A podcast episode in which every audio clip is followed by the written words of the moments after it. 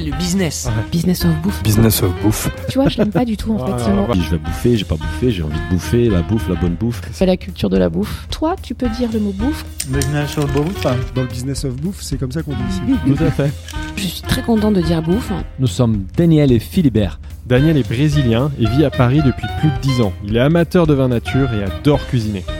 Philibert est savoyard, un ambassadeur de son terroir. Nous avons eu l'idée de partager nos rencontres dans un podcast Business of Bouffe. Nous parlons bouffe, mais avec un angle business. Bonjour, nous sommes aujourd'hui à Ici les Moninos. Je suis comme d'habitude avec mon associé roi du branding Philibert Chambre. Bonjour à tous. Et aujourd'hui, nous avons avec nous Thibault Lamarque, fondateur des Castali. Bonjour Thibault. Bonjour. Euh, Thibaut, on commence toujours notre podcast avec une question qui est qui est qui est très connue déjà, qui est pourquoi la bouffe? Mais avant de démarrer par ça, on voulait juste que tu te présentes Castali euh, pour ceux qui connaissent pas.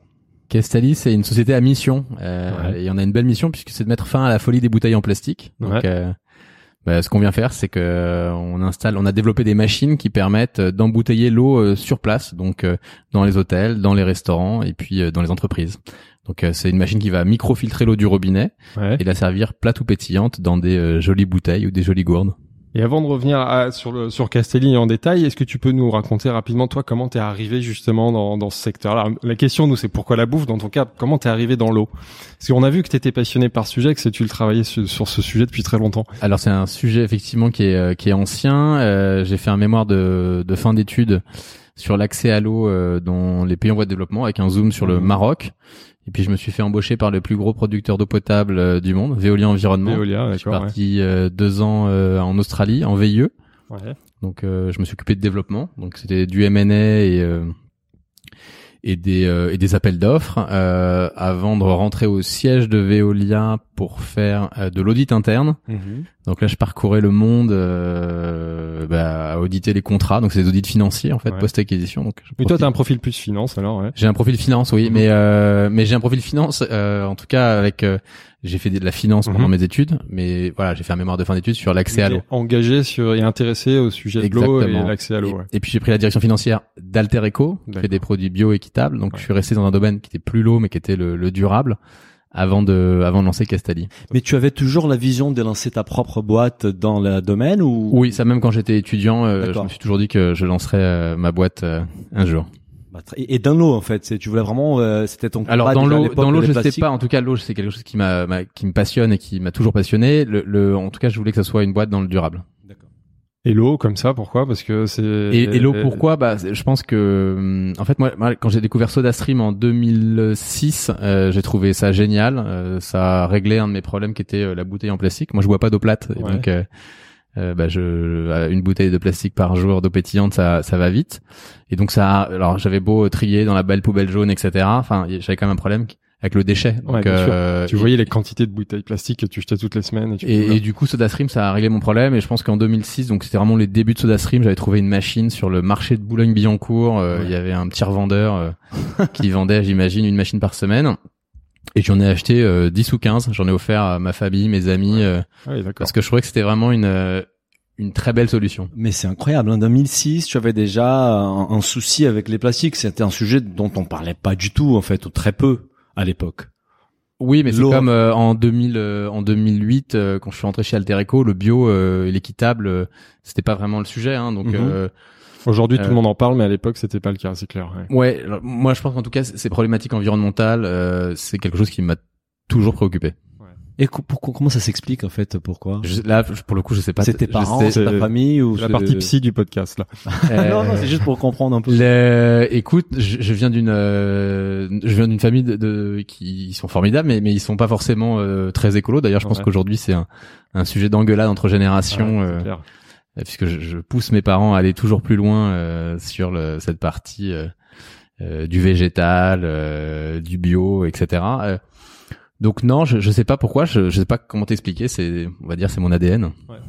Bah, très intéressant. Et du coup, euh, comment tu arrives à, à, à créer euh, Castali en fait La démarche, tu étais- tu étais chez Autoheco, tu te dis bah je vais monter ma boîte. Quel est les déclics qui te fait euh, passer à la prochaine étape? Euh, le dé- alors l'idée de SodaStream, enfin SodaStream, j'ai trouvé ça vraiment euh, remarquable. Le, le, il y avait- j'avais pas de solution, euh, j'avais pas vu de solution équivalente euh, dans les dans les restaurants. Mhm. Euh, et euh, et c'est comme ça que que je me suis dit comment je fais un SodaStream. Euh, Donc au début, c'est ton ton idée, c'était de, de rendre l'eau pétillante. Il y avait pas encore la notion de, de filtration. Mais très- ou très- t'as en- tout de suite, t'as voulu la rajouter. tout de suite cette- parce que bon, un des défauts de SodaStream, c'est que Ouais, tu il y a un goût, du il y a un robinet. goût chloré. Ouais. Mhm. Euh, et qu'en plus le chlore et le CO2 ça peut quand- enfin si, si l'eau n'est pas assez fraîche euh, ça peut euh, avoir ça peut dégazer un peu le chlore donc c'est pas très agréable Mhm. Euh, donc là, là, on va dire que non tout de suite j'ai voulu filtrer l'eau la rafraîchir euh, qui est un autre problème de SodaStream Ouais. SodaStream ne Rafraîchit pas l'eau Ouais. Mhm. et puis euh, et puis de la servir dans des jolies bouteilles Est-ce que avant d'aller plus loin, enfin avant d'aller plus loin dans, dans, dans la présentation du concept est-ce que tu peux nous dire euh, deux trois mots sur le marché de l'eau aujourd'hui? Quel chiffre d'affaires, euh, quelle quantité consommée, et surtout quel est le ratio de la consommation euh, en bouteille par rapport au robinet alors c'est le marché de l'eau en bouteille c'est un marché qui est absolument phénoménal Ouais.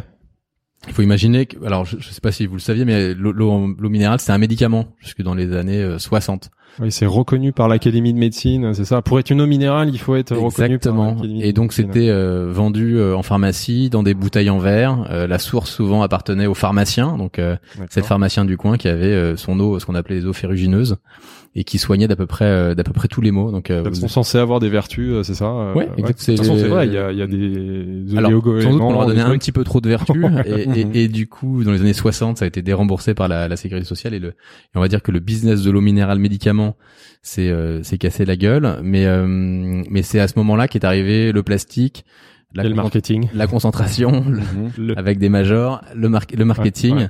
et qu'on est passé d'une eau médicament à une eau euh, à une eau euh, santé aujourd'hui euh, il y a des eaux qui font danser les bébés et rajeunir les, les papilles On citera pas de nom, mais on voit laquelle, euh, de quelle marque tu parles. Et, et, et- et toi, c'est quelque chose que tu Et on est peut-être juste un- une info quand même. 1939, 300 millions de bouteilles en verre.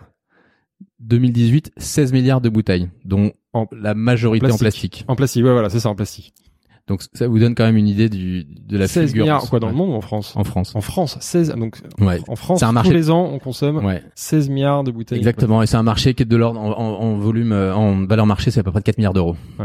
Tu, on connaît le pourcentage de ces bouteilles qui sont recyclées ou pas? Parce qu'on parle beaucoup de recyclage, mais je pense qu'en Alors là, vrai, j'ai j'ai des chiffres de de l'orga- de l'organisme euh, l'ex-éco emballage qui s'appelle Citeo aujourd'hui. Et à Paris, c'est 10%. C'est seul- seulement 10%, 10% des bouteilles, des bouteilles euh, en en plastique sont Donc, recyclées. moi, je dis souvent, hein, la meilleure bouteille, c'est celle qui est euh, qui est pas produite. celle qui est pas Ouais, produite. ouais. Oui, bien sûr. Et, et comment ça s'explique que seulement 10% est recyclé en fait? Parce On qu'aujourd'hui, a en l'impression de, de recycler bah, ceux qui... Mais l'eau en bouteille, elle est partout. En fait, elle a envahi Oui. nos vies, elle a infiltré nos vies. Donc, euh, vous allez la retrouver euh, dans les aéroports, les gares. Vous allez acheter un jambon beurre euh, à la boulangerie, on va vous, vous offrir pour euh, une petite, 10, 20, ouais, 30 c'est centimes une petite bouteille. Donc, Inclus dans la formule, au bureau, va, espace de donc, si coworking, vous on a des bouteilles c'est c'est la bouteille à usage unique et c'est ça le problème. Hein. Et à un moment même, on voyait en préparant ce podcast, on- enfin, on- certaines marques ont même développé des contenants à usage unique pour juste un verre d'eau, enfin la fameuse goutte de la marque dont on parlait tout ça. C'est vrai qu'on marchait un peu sur la tête. Je crois qu'ils l'ont arrêté finalement ce, ce projet-là, mais c'était il ils vendaient du plastique. 1er janvier. Ils l'ont arrêté que là cette année. ouais. Ah, d'accord. Ouais. Et quand tu arrives, parce que quand même l'in- l'industrie de l'eau, elle est une industrie gigantesque. Tu as pas eu des soucis quand tu arrivais avec Astali, bah tu t'es fait pas attaquer. On en lisait des choses par rapport à les. euh, que- Quelle était la réaction du marché quand tu arrives avec l'offre Castali et que nous, ça on est- devient sérieux? On est tout petit, on est encore tout petit. Oui, Euh, mais ce qui est sûr, c'est que en 2013-2014, on a la Chambre syndicale des eaux minérales et, euh, et la Fédération des eaux embouteillées et conditionnées Ah, donc assez qui nous tôt, sont un peu tombés dessus. Ouais. J'avais fait des blagues sur euh, l'étiquette des bouteilles. J'a- J'avais, je m'étais attribué une médaille d'eau. C'était une blague. J'avais écrit médaille d'eau. Ouais. Donc ça, j'ai été condamné. Euh, condamné. Oui. Mais sur quelle base Pourquoi Oui, voilà. Bah, Euh, en fait, l'auto-attribution de médaille, ça peut être condamné de deux ans de prison et 6 000 euros d'amende. Donc, euh, Ah, quand même. euh, donc, j'avais pas envie d'aller- de faire 200 de taux là Pour ça. pour euh, pour une blague, euh, une blague potache. Euh, donc, euh, bah, j'ai dû changer toutes mes euh, toutes mes bouteilles. Euh, j'avais une mention réglementaire obligatoire qui est au rendu potable par traitement que j'avais marqué eau du robinet plutôt que au rendu potable par traitement parce que j'estimais que Castali ne rendait pas potable l'eau du robinet. Ça, c'est le métier de Veolia, Suez et Eau de Paris. Elle est déjà Ouais. potable à la base. Et elle est déjà potable à la base et que et Oui, donc j'avais pas j'avais pas à le marquer donc je marquais eau du robinet moi mon mon sujet c'est pas de de vendre quelque chose que que je ne fabrique pas au consommateur. hein. Mon sujet, c'est d'améliorer l'eau du robinet pour que le consommateur euh, Et du coup, puisse la boire. qu'est-ce que qu'est-ce que tu leur reproches justement à l'eau du robinet pour la- l'améliorer? Pourquoi? Parce que finalement, tu aurais pu avoir un système comme SodaStream où juste euh, on va tu la mets à température et tu la Alors, gasifies, mais toi tu la filtres. Oui, alors le- Après, pour- le- pourquoi est-ce qu'on ouais. on la, on la filtre? Ouais. C'est que euh, bah, pourquoi il y a 16 milliards de bouteilles euh, d'eau en France Je vous pose la question. Ouais. C'est parce que les C'est gens. gustatif, c'est les chlores qu'on n'aime pas trop les goûts. en fait. Exactement. Ouais. En fait, le chlore aujourd'hui, euh, surtout en temps de vigipirate euh, sur l'île de France, vous avez deux fois le taux de chlore habituel. Donc c'est une eau qui est qui est qui a un goût en fait. Mhm. Et, et ce goût, c'est pas que l'eau est mauvaise, que l'eau est polluée, que l'eau est je sais pas quoi. C'est juste que c'est un goût de chlore qui permet de Ouais. stabiliser l'eau. Mhm. Ouais. Et donc nous, notre métier, c'est de retirer le chlore. Mais ces chlores-là, il est pas nocif euh, pour Non, la il est pas- santé. il est pas juste, mais il a un mauvais goût. gustatif. Ouais, C'est voilà. juste un goût, c'est pas un problème de santé parce que le chlore, on peut avoir des une répercussion sur la santé. ouais. Pas du tout. C'est vraiment pour stabiliser l'eau à la sortie de l'usine. D'accord, c'est du goût. Ouais, mais c'est, c'est, c'est exactement la question que je t'ai posée. On va en parler plus tard. Mais moi, je, je, je suis très en retard par rapport à toi parce que j'ai arrêté l'eau en plastique. J'ai bois beaucoup d'eau pétillante. Euh, cette bien. semaine, Ah bah, je, ah, je vais, je vais expliquer euh, mon bravo. setup. Ouais, non, trop récent. tu- ça nous a mis la pression. Donc là, là. je me sens euh, très en retard par rapport à toi, mais c'est pas grave, on n'est jamais très en retard. Euh, et, et, et- et en fait, pour moi, l'eau pétillante, Soda Stream, ça m'a jamais parlé parce que je me disais putain, faire de l'eau pétillante avec de l'eau du robinet, avec les goûts du chlore, ça m'excitait pas. Alors le, le chlore c'est très volatile, donc si tu laisses euh, ta bouteille pendant euh, une heure dehors euh, ou une heure au frigo, Ça, ah le chlore ce sera évaporé. Si tu mets une goutte de citron, une goutte de ça. menthe, tu, ça disparaîtra. Ça, c'est une bonne astuce là pour ceux qui Ouais. nous écoutent, d'accord. Euh, Pour enlever ces goûts-là. Mais on va on va parler de, de la partie euh, euh, particulière à la maison plus tard parce que c'est un sujet qui nous intéresse aussi. Et, et on revient donc euh, du coup Sur au- Castali, sur Castali, coup, voilà. euh, enfin, l'idée, donc t'as eu un déclic, euh, donc t'étais encore en poste chez Alter Eco, c'est ça, et t'as un déclic, tu dis je vais me lancer dans l'eau. Alors, Comment tu te lances euh, Enfin, qu'est-ce que tu veux faire? Alors que, comment on démarre euh, pff, bah, c'est, long, c'est, c'est très long. Euh, mais peut-être pour faire simple, le On a les de- temps, on a 1h30 donc euh, facile. Non, mais ce que, ce que j'ai fait, c'est une étude de marché euh, et, euh, et ça m'a permis euh, euh, de voir qu'il y avait finalement euh, deux, deux petites boîtes qui faisaient déjà ça depuis quelques années. Euh, Filtration, microfiltration. Ouais, mais que j'avais jamais vu euh, nulle part. Euh, ça m'a permis de, de voir que euh, il y avait un, un gros acteur de la bière euh, dans le nord de la France qui s'appelle DAV Équipement Ouais. et, euh, et qui était quand même euh, avec une capacité de, de production et d'industrialisation euh, euh, significative et qui m'a qui m'a vraiment aidé euh, pour lancer Castali. Lui, il fabrique des pompes à bière, Ouais. ça, mais il a, une, il a des technos qui sont proches de la parce qu'il filtre Bah, il a l'eau. il a des bu- il a des bureaux non il filtre pas l'eau mais il a des filtre il a des bureaux d'études et et, euh, et du coup bah ça m'a permis de me lancer avec un acteur significatif tout de suite parce que c'est une boîte qui fait 50 millions d'euros de chiffre d'affaires c'est 200 personnes euh, et donc bah ça m'a permis de en étant tout seul de finalement d'avoir un de bénéficier de sa R&D. Ouais, euh, Exactement. Donc, euh, donc comment est-ce qu'on fait? Bah, euh, on fait la tournée des popotes de- des, des, des restaurateurs euh, qu'on connaît euh, Pour tester le concept. au- pour tester Ouais. le concept. Au tout début, tu disais que c'était un business B2B. Tu t'as jamais posé la question est-ce que je vais attaquer les B2C, les B2B Bah, en B2C, pour moi, il y avait SodaStream, euh, dont j'étais fan, et Ouais. puis euh, il y avait. Brita. Ouais. Euh, et donc, je, je voyais pas comment euh, pouvoir scaler euh, ou industrialiser ou même. Finalement, moi, j'étais un homme du B2B. Alors, Mm. j'ai j'ai eu un passage chez Alter Eco où j'ai Mm. fait du, du B2C, mais mais mais Veolia euh, et que et oui, c'était du B2B. Et et je pense que le B2B, le B2B, pardon, ça a un côté qui est hum, qui est rassurant euh, parce qu'en fait, vous avez en face de vous euh, euh, des euh, des clients qui sont câblés, pros, ils ont ouais, besoin ouais. d'un service. Euh, alors que le B2C c'est quand même plus euh, plus instable. C'est un peu moins rationnel. euh, ouais. Bien sûr. Et du coup, dès le, début, dès le début de l'idée, euh, dès, pardon, dès le début, l'idée, c'est filtrer, gazifier, rafraîchir. euh, Bon alors, je, Comment je, je vais dire que je- je- j'ai pas fait que les restaurants, c'est-à-dire que j'ai j'ai euh, j'ai testé, donc euh, j'ai testé le B2C, donc Ouais, euh, j'ai ouais. testé euh, les entreprises, Mhm. euh, j'ai testé les restaurants, j'ai testé les hôtels. Ce qui a bien démarré très vite, euh, c'est les restaurants et les hôtels. Donc Ouais. euh, on va dire que c'est là où j'ai mis après un, un effort commercial significatif. Euh, mais- là où tu c'est là où t'as vu qu'il y avait un besoin, il la demande. Ouais, ouais. Oui, parce que bah, les particuliers, on a des machines quand même qui sont relativement chères, donc on a peut-être euh, là on a dû équiper euh, en 2019 euh, une dizaine de particuliers, mais mais c'est euh, mais c'est tout petit par rapport à au marché de enfin aujourd'hui B2B pour nous. Donc euh, pareil, un autre marché qu'on a testé assez vite, c'est le marché de la fontaine publique. Mhm. On fait des fontaines publiques pétillantes dans les rues de Paris. Ouais. Ah, c'est vous Il y en a une vingtaine, ouais. Ah, je savais pas. Ça s'appelle La Pétillante, hein, c'est Haute-Paris qui, Ouais. les, qui les opère. Mais, mais on dit Ah, pas que c'est mais- Castali, en fait. Non. C'est un marque blanche. Ouais, mais c'est pas très grave. Non, ouais, tant ce qui mieux, nous ouais. importe, c'est que les gens ils viennent Dans remplir leur euh, leur gourde et leur euh, et leur ou leur bouteille d'eau d'ailleurs, qui viennent re-remplir leur bouteille d'eau avec la. Et si on revient sur le- la création du, du concept, du coup, en R&D, ça représente combien de temps de développement Enfin, quel type de techno euh, Alors, on est utilisé? parti- Est-ce que tu as utilisé des On est choses parti qui très vite avec Ouais. euh, des euh, des machines quasiment sur étagère de chez DAV euh, Ouais. qu'on a adapté du monde de la de la bière. Ouais. Et puis au fil de l'eau, on a fait bosser des designers. Donc euh, je passe le bonjour à mes amis d'Helium Studio, euh. D'accord. avec qui on a eu un super flash. Et eux qui viennent de l'objet connecté, donc ils sont les designers de la gamme WeSings et puis de plein de produits Ouais, euh, qui cartonnent. Euh, et ils nous ont fait les- la belle machine, la, la pure que vous avez Ouais. vue tout à l'heure. La pure, elle avait déjà ce design depuis le début, alors.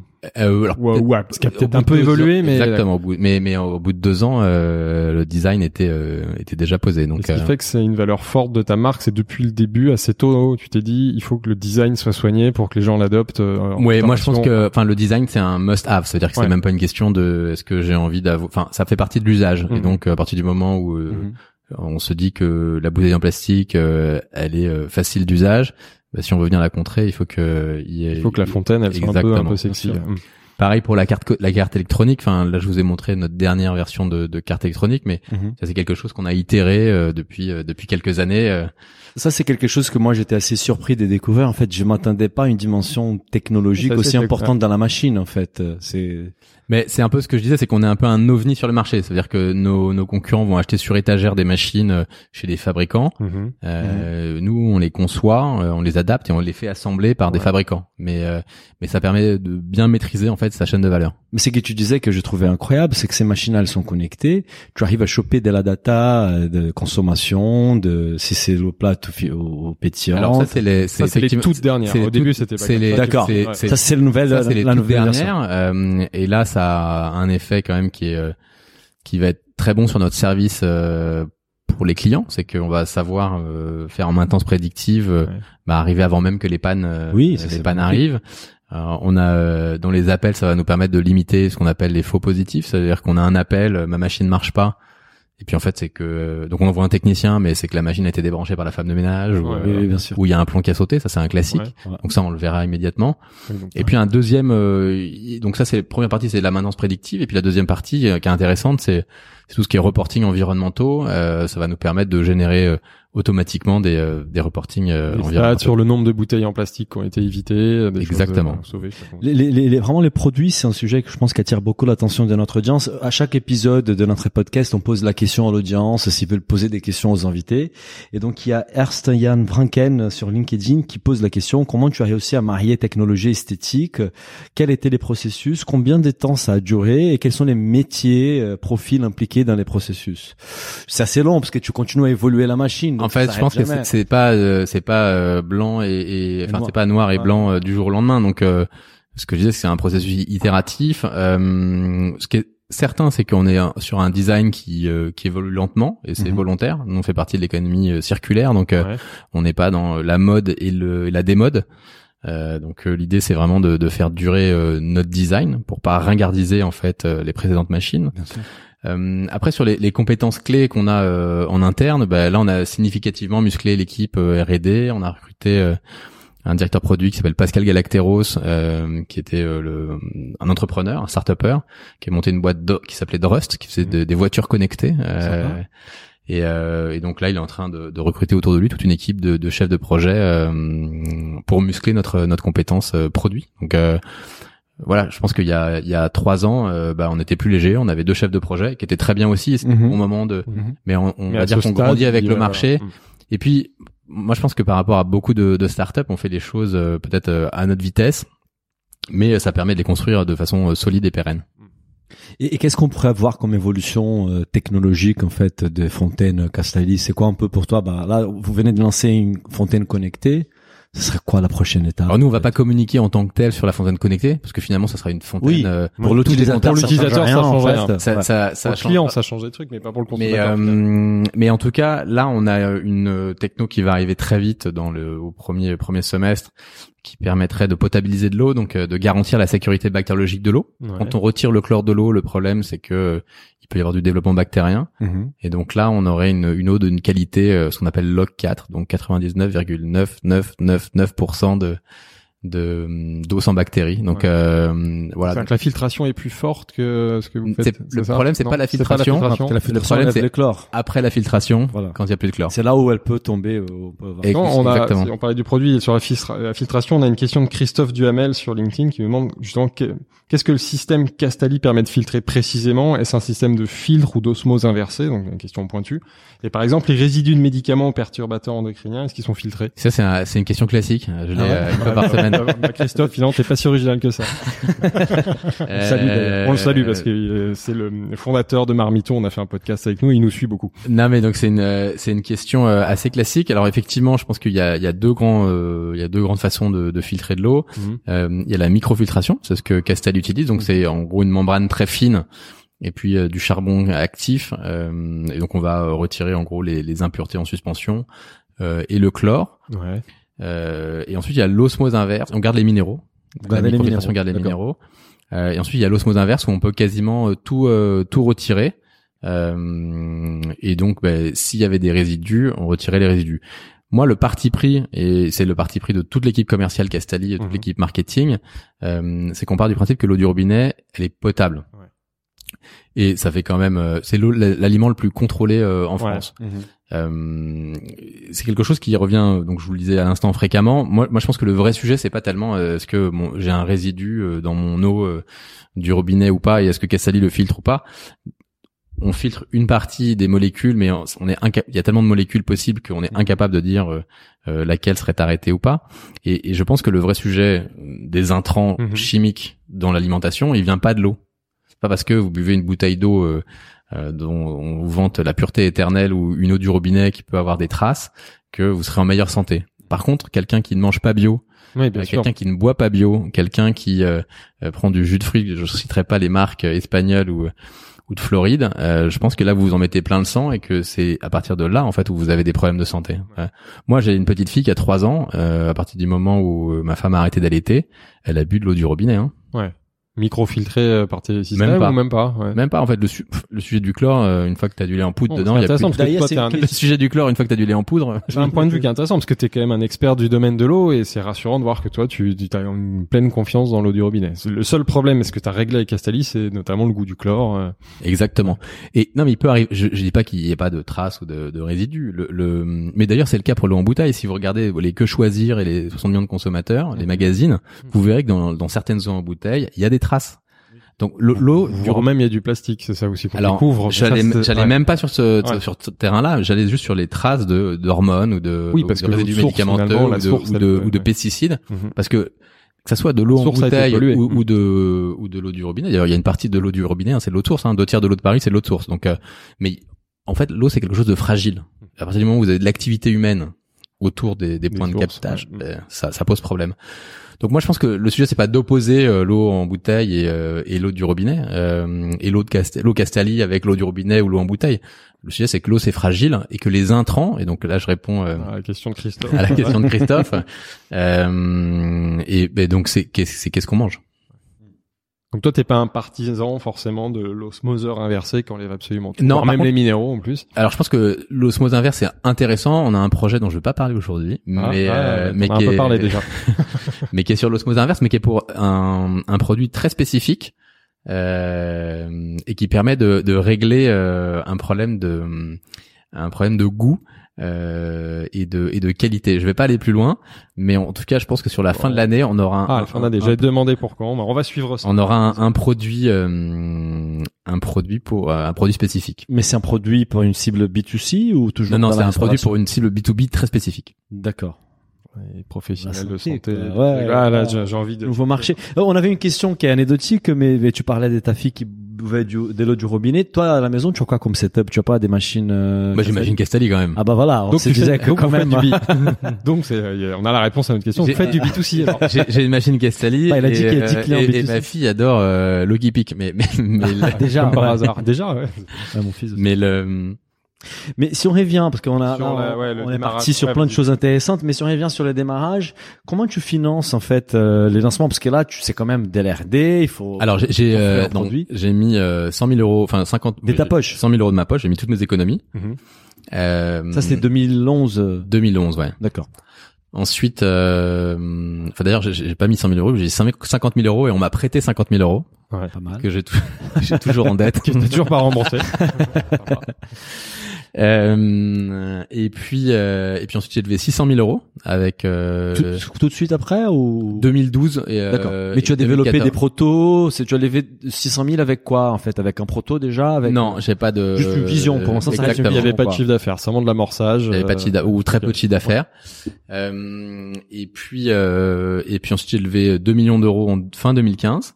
Ouais, bah là il y a du chiffre d'affaires, c'est bien après. Ouais, Voilà. Ouais, Et puis bah là on, on devrait annoncer dans quelques dans quelques semaines une belle levée. Donc ouais. euh, ça on va en parler à la fin d'ailleurs. Ouais, on va regarder. Mais ça attends, on va aller doucement là sur le démarrage.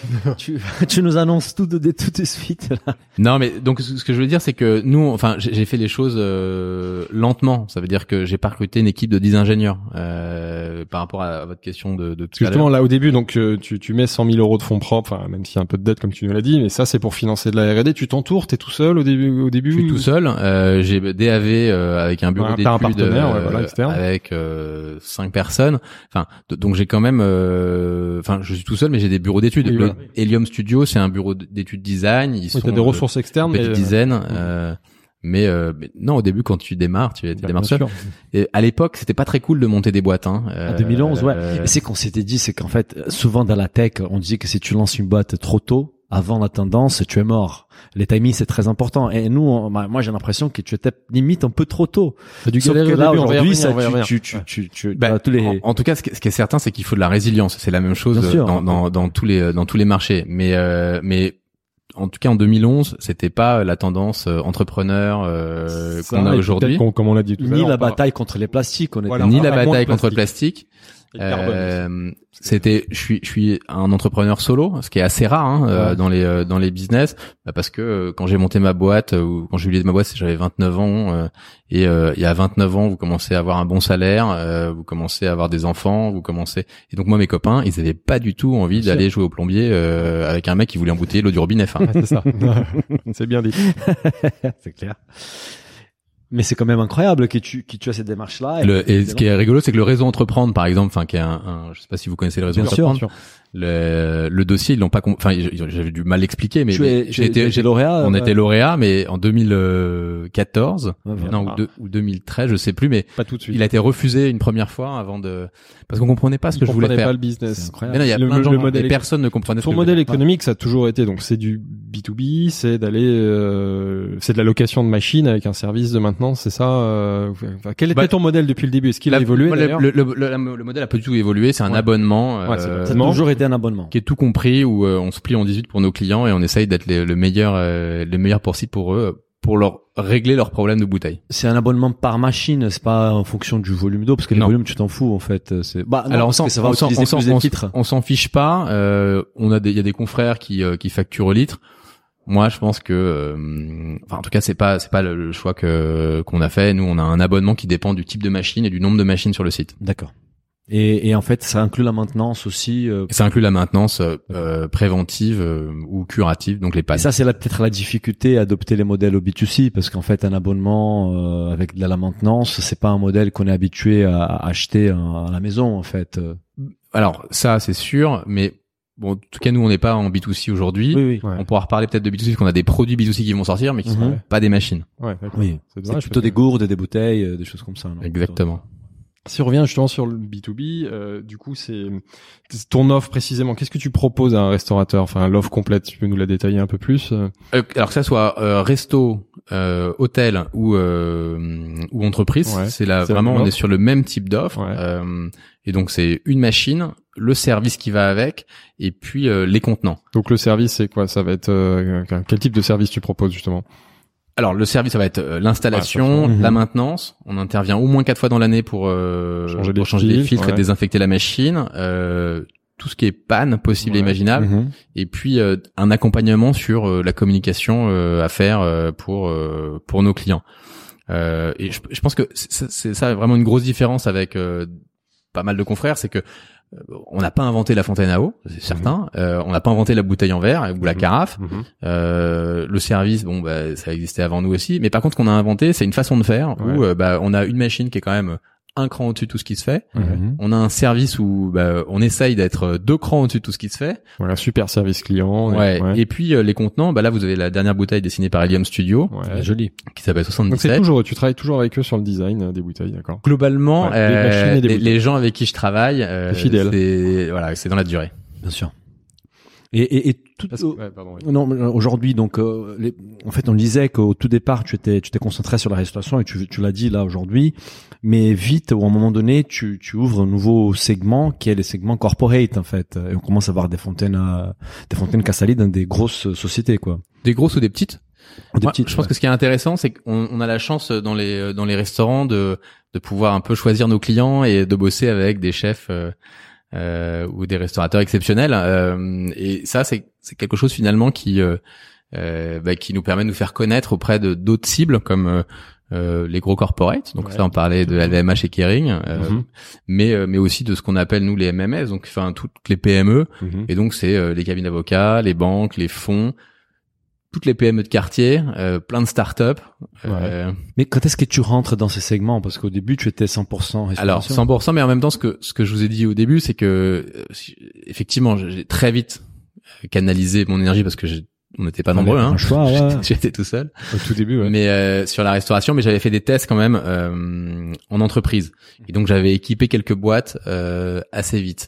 J'avais un sujet en entreprise euh, par rapport à la restauration, c'est qu'il y avait déjà les fontaines à eau. euh, quand je vous dis que j'avais pas inventé la fontaine à eau, les fontaines à eau chinoises, il y en avait oui, partout euh, dans les entreprises. Mhm. Et, euh, et je pense que j'avais plus de, à l'époque en tout cas, euh, les gens comprenaient, enfin, on va dire que les entreprises, les office managers, les responsables de services généraux comprenaient pas tout à fait. Ils ont mis plus de temps à comprendre que les restaurateurs ce qu'on ce qu'on voulait faire. Ouais. Donc c'est pour ça que tu t'es attaqué au, ma- au marché CHR en priorité, c'était plus facile.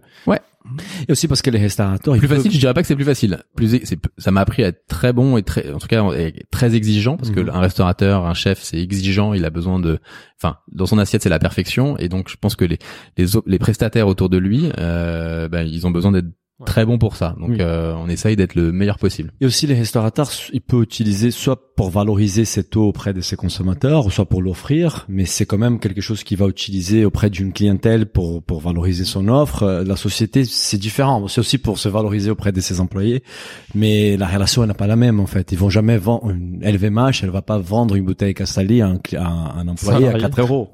Donc je pense que tout de suite, le, le- les restaurateurs, ils voient, ils voient plus rapidement la valeur ajoutée d'une offre comme Castalli, quoi. Mais le- alors, le restaurateur, il fait moins de marge hein, avec euh, une Castelli Mhm. parce que Parce que le prix, il est parce qu'il va pouvoir vendre euh, ça, alors ça X. ou ça Tout le monde euh, vend euh, Castalli ou il y a des gens qui non, il y, y en a qui ça dépend vraiment. Il y en a qui offrent l'eau plate, il y en a qui offrent l'eau plate et pétillante. Il y en a qui facturent un forfait euh, et puis après c'est à discrétion. D'accord. Ça dépend vraiment là du euh, du restaurant. Je pense que ce qui est sympa, c'est que ben c'est une eau où vous avez une machine euh, et puis vous avez intérêt à l'utiliser le plus possible. Donc euh, euh, c'est pas mal de euh, bah, de la vendre moins cher, c'est pas mal de l'offrir. Ouais. Euh, le forfait euh, à discrétion, euh, une fois que vous avez vos convives à table, aux plats et pétillantes, je pense que c'est une autre façon d'a- d'aborder l'eau.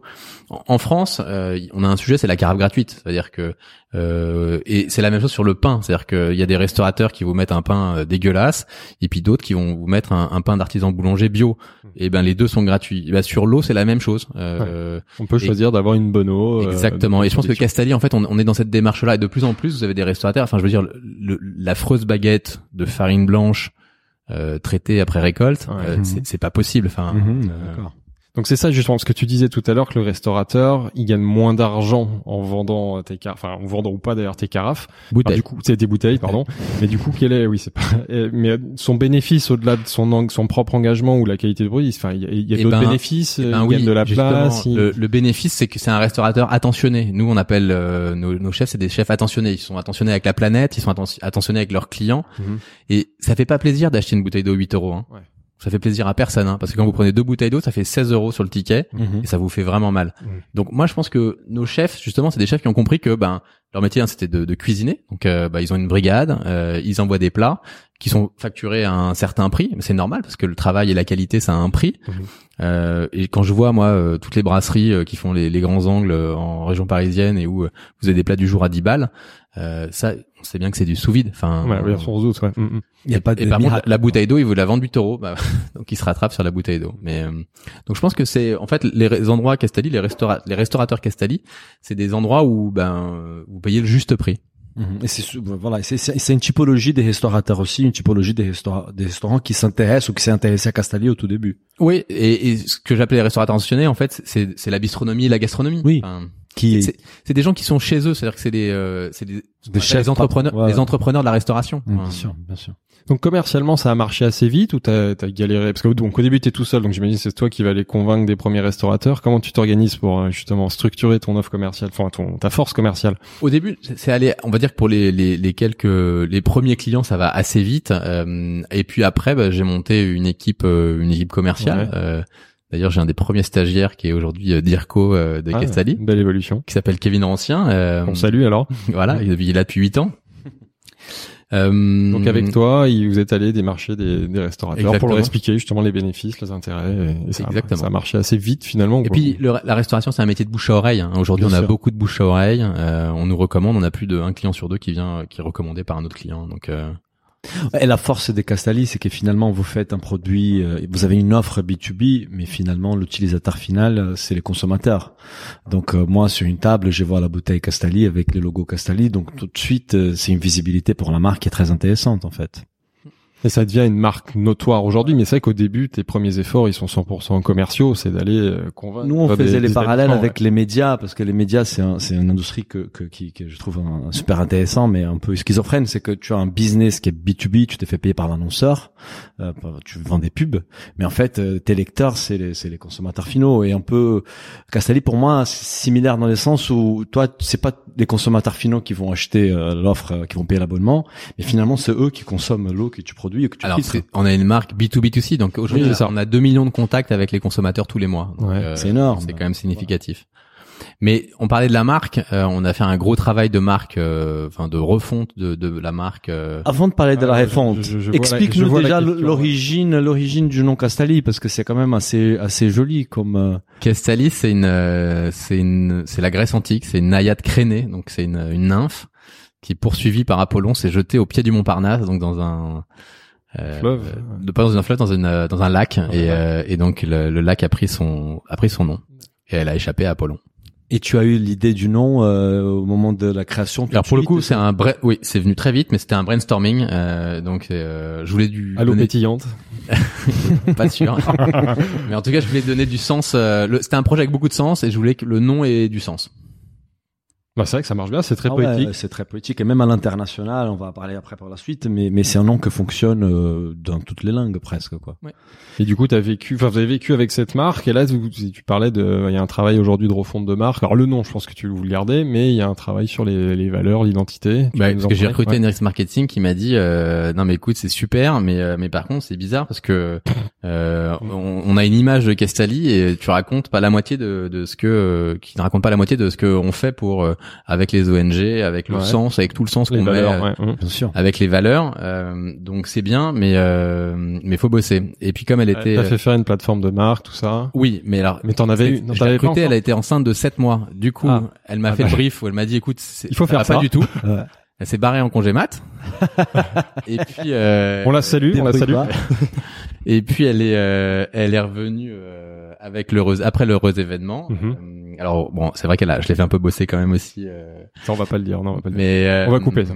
Mais on a mais on a fait un- on a fait d'abord euh, on a travaillé avec euh, notre responsable de, de com euh, et puis euh, et puis avec des euh, des freelances Mhm. et on a bossé sur cette refonte euh, et pour finalement aligner la marque avec ben notre euh, avec nous. Ouais, son engagement. Et du coup, comment tu, alors là, du coup, elle est pas loin la directrice marketing, donc elle va te surveiller. Attention, mais comment tu résumerais ton identité de marque, ses valeurs, son engagement? Bah surtout alors la première chose qu'on a fait c'est que on a formalisé le la mission de la marque Ouais. euh, qui était très claire dès le début, c'est-à-dire que quand je reprends mes premiers slides de de pitch en 2012, c'était euh, une alternative durable aux eaux en bouteille, Ouais. mais c'était beaucoup moins fort que de mettre fin à la folie des bouteilles en plastique. ouais. Ça, c'est ta nouvelle mission. Et ça, c'est la mission ouais. de marque. Ouais. Euh, et en, en plus, on a la chance euh, d'être euh, entreprise à mission et c'est dans nos, st- c'est gravé dans nos statuts. Donc, euh, Ça, oui, donc du coup, vous avez maintenant, c'est dans des statuts, donc tu as une, euh, comment on appelle Tu as ça intégré le ESS en fait, économie Ouais. sociale solidaire. Tu peux nous expliquer un détail euh, alors, peut-être- alors la marque ou le Bah, euh, ah, continue sur la marque, voilà. on ça après, ouais.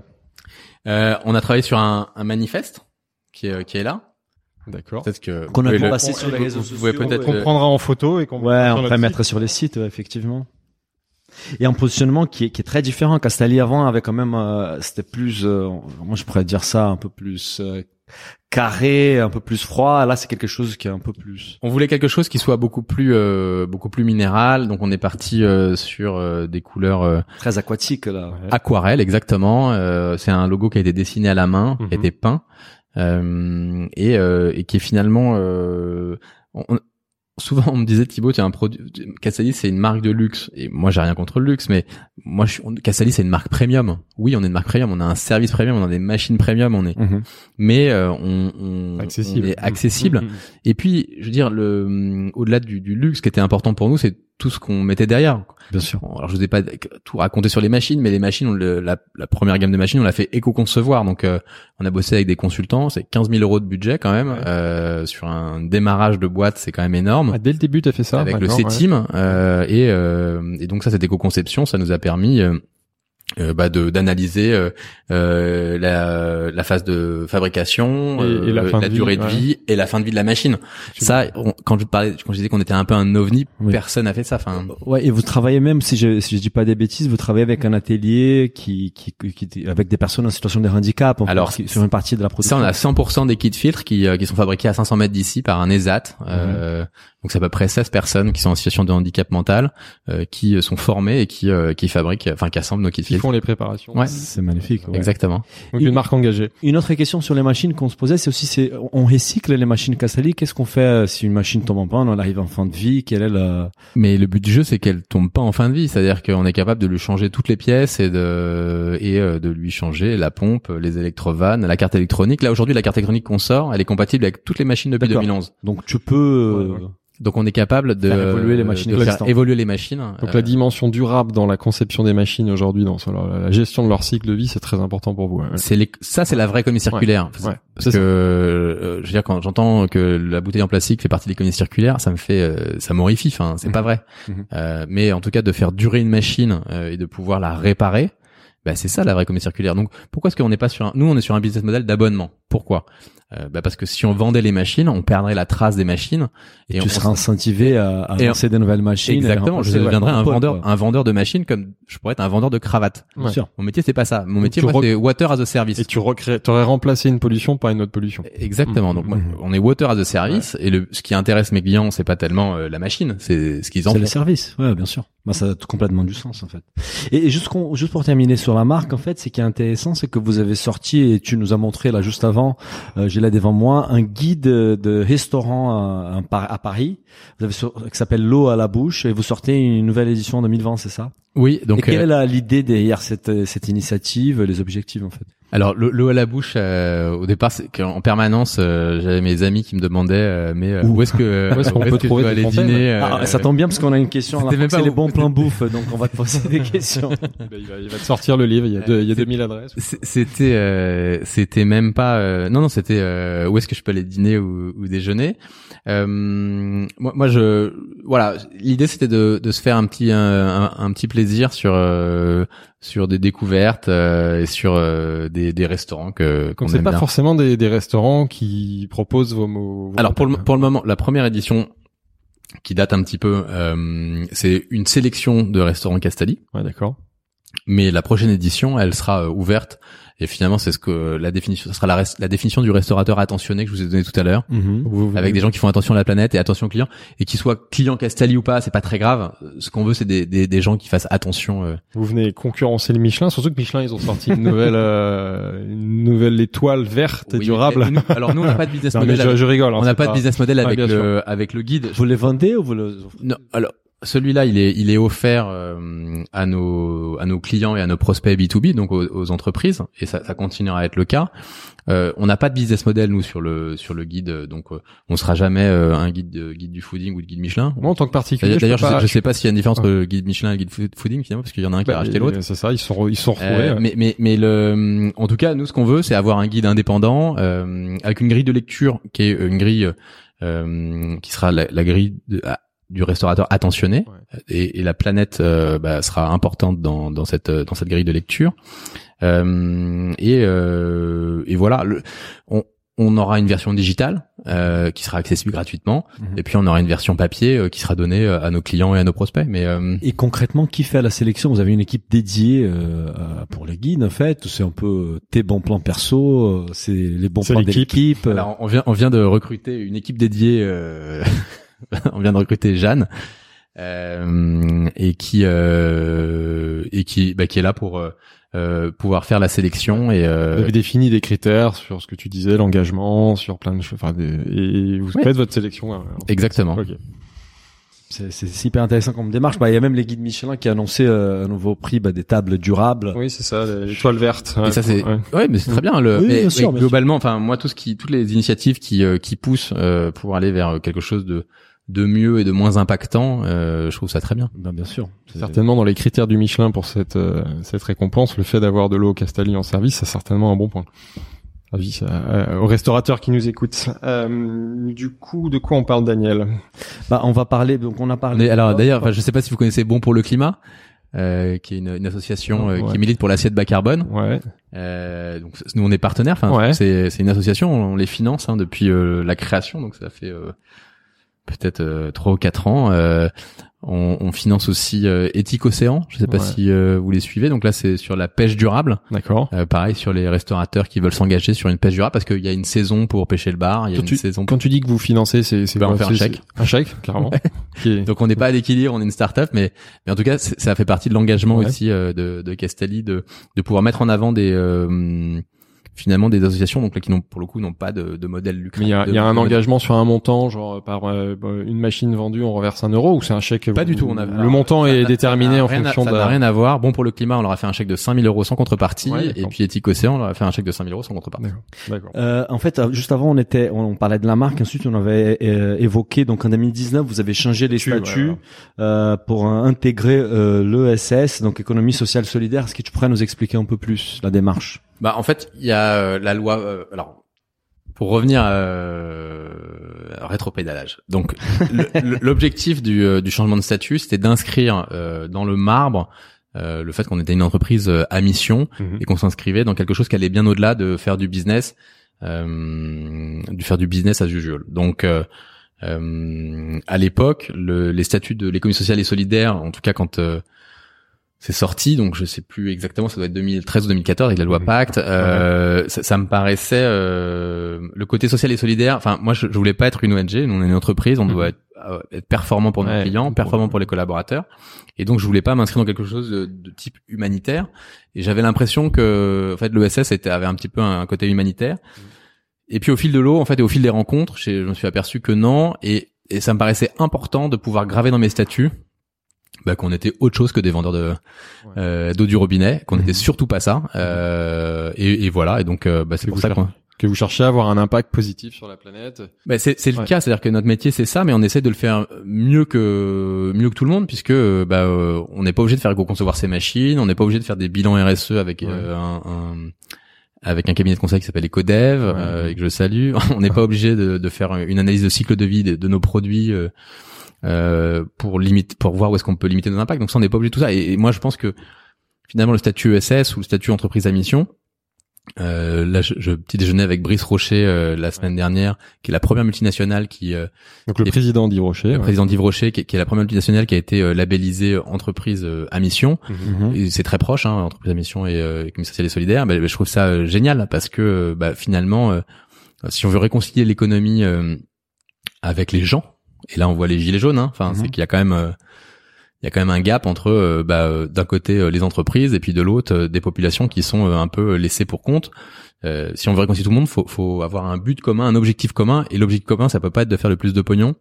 Euh, ça peut pas être de détruire la nature, de, de prendre à la nature pour vendre plus cher. Enfin, en fait, ça peut pas marcher comme ça. Et concrètement, ça veut dire quoi? Parce qu'on a fait un, un podcast avec euh, Christophe Audouin des Deux Vaches, qui aussi nous expliquait que la, donc euh, qui est la filiale du groupe Danone, qui commercialise les produits bio, que justement les Deux Vaches rentraient dans cette dans cette logique-là d'entreprise à mission. Il y avait inscrit dans ses statuts, alors je me rappelle plus de la phrase exacte, mais euh, participe à résoudre la, la crise environnementale. Donc c'est à dire que vous aussi, enfin chez Castelli, vous avez modifié vos statuts et rajouté c'est une une mission qui n'est pas que purement économique, business, c'est ça? Exactement. Ouais, Donc, euh, alors, quel, on- quel est le libellé, euh, si c'est pas trop indiscret? Non, mais c'est pas c'est pas indiscret, mais donc la mission c'est de mettre fin à la folie des bouteilles Ouais, en plastique. c'est cette- cette phrase-là ça, qui est- c'est- qui est c'est vraiment gravé. dans Euh, on a euh, on a mis en place un, un comité euh, donc euh, on, on va avoir donc ça, ça, ça le premier interviendra après la levée de fonds, mais euh, on il sera présidé par euh, euh, Brice euh, Brice Rocher. ouais. Mais donc on aura donc quelqu'un de l'externe, euh, un collaborateur, euh, un fournisseur et un client qui viendront contrôler que l'activité de Castelli finalement euh, ne se met pas en porte-à-faux par rapport à la mission qui est décrite dans les statuts. Donc, euh, Donc ça, c'est un point important. C'est-à-dire que demain, dans des arbitrages stratégiques, à un moment, vous allez utiliser cette mission en disant, voilà, bah, c'est ça la priorité de l'entreprise, c'est de, de, ré- enfin de, mais ça, ça, ça simplifie en fait ouais. beaucoup de choses. Hein. Ouais. Mmh. c'est ça.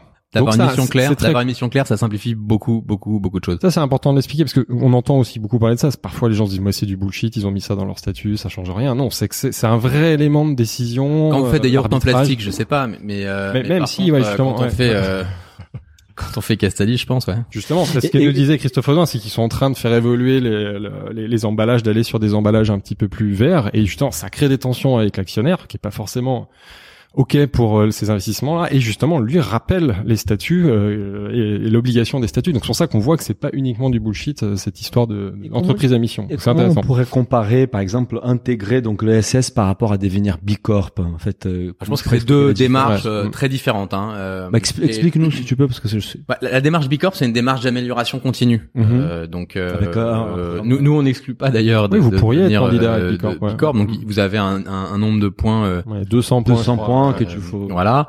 Donc, je, je, je- c'est Elisabeth Laville et Utopie, le cabinet Utopie, qui, Mhm. qui, euh, qui gérait Qui le, ça en le- France, ouais. Voilà. Donc, euh, euh, donc nous, Bi- Bicorp, enfin, quand vous êtes Castali, vous, avez- vous, vous ramène des points Bicorp. Donc, euh, moi, je pense que ce serait normal que Ouais, euh, on devienne bicorp. Donc, c'est un, un axe d'amélioration. Donc, vous donnez des un, un guide pour euh, pour progresser sur les sujets qui vous euh, sur lesquels vous n'êtes pas très bon. Bon, nous nous on a on n'avait pas fait le on a on a fait un audit RSE euh, où euh, on a un cabinet externe qui nous a listé ben finalement tous les points où on pouvait s'améliorer. Et, euh, et c'est comme ça qu'on a travaillé. Mais on pourrait très bien le, le faire en, en bicorp. Ouais, d'accord. Ça peut être une étape. Et, et si on revient donc un peu sur sur l'offre euh, Castelli, juste pour qu'on comprenne exactement, donc quel est le nombre de modèles que vous avez aujourd'hui? Quelle est la différence entre les différents modèles euh, euh, que vous proposez à- aux clients B2B par exemple? Euh, donc, alors, que ça soit en restauration ou, euh, ou en entreprise, c'est le même type de, de machine, c'est la même filtration. D'accord. Euh, on a on a deux grandes familles, on a des machines qui sont sur comptoir et puis des machines qui sont euh, sous comptoir, Mhm. avec un joli distributeur euh, sur le bar ou sur le, le plan de travail. Et sous le sous les plans de travail, il y a une machine qui fait la. Il y a le groupe froid, exactement. D'accord. Donc moi je pense que le, le sujet, euh, enfin le, le nombre de machines, en gros, finalement on a sur comptoir, sous comptoir, et puis après on a des puissances. D'accord. Donc c'est ça la différence. Oui. Et, l'abonnement, on a beaucoup de gens qui nous écoutent et qui travaillent dans la, dans la, dans la bouffe d'ailleurs, beaucoup de restaurateurs. Si moi je suis euh, un restaurateur, je j'ai pas encore Castali, ça coûte combien l'abonnement Euh, Quelle la... Ça coûte entre La tranche, euh, autour de 250 euros par mois. Enfin, ça va être euh, un petit peu moins, un petit peu plus. Ça va dépendre de la de la machine. Euh, et ça, ça intègre l'installation, les quatre maintenances, Maintenance. les pannes. Les, les bouteilles aussi, parce qu'on en a pas Les- parlé tout à l'heure. les bouteilles. service que vous proposez, c'est de fournir les bouteilles, voire même de les personnaliser. Ouais. Donc là, les Dana bouteilles, les 77. Et là, on euh, peut personnaliser avec le nom du resto, le nom de la société, etc. Et 250 euros, je connais pas le- les combien ils, ils achètent des bouteilles d'eau, mais j'assume que c'est beaucoup moins cher que d'acheter. euh, Oui, mais je, re- je reviens sur le fait que le restaurateur, il, il gagne moins bien sa Ouais, vie. gagne oui, euh, parce que pour lui ouais. finalement, Parce qu'il va faire moins de moins marge. de marge, Le, le, ouais. le sujet, c'est pas tellement le prix de la machine. la valorise. Euh, le, le sujet, c'est l'expérience pour ses clients en fait. Oui, c'est que là, il va faire moins de marge avec, avec euh, Castelli sur la, la vente de l'eau. Et, euh, et donc c'est pour ça que c'est un restaurateur attentionné. La personne qui travaille avec Castelli, c'est un restaurateur attentionné. Oui, c'est pas quelqu'un qui fait ça que pour le pognon. Même si, bon, euh, il va aussi avoir d'autres bénéfices. Hein, c'est qu'il va avoir moins de stockage, il a moins de gestion de flux, et puis les bouteilles, ça tourne hein, dans un restaurant. Donc au moins, ce sujet-là, il est réglé. Quoi. Ça, il est réglé. Mais bon, je mais sais pas qu'ils mais soient tous en en- tout ils cas, sont tous engagés, évidemment. Souvent, Ouais. souvent, en tout cas, c'est pas le. le Ouais, c'est pas le premier moteur, très clair.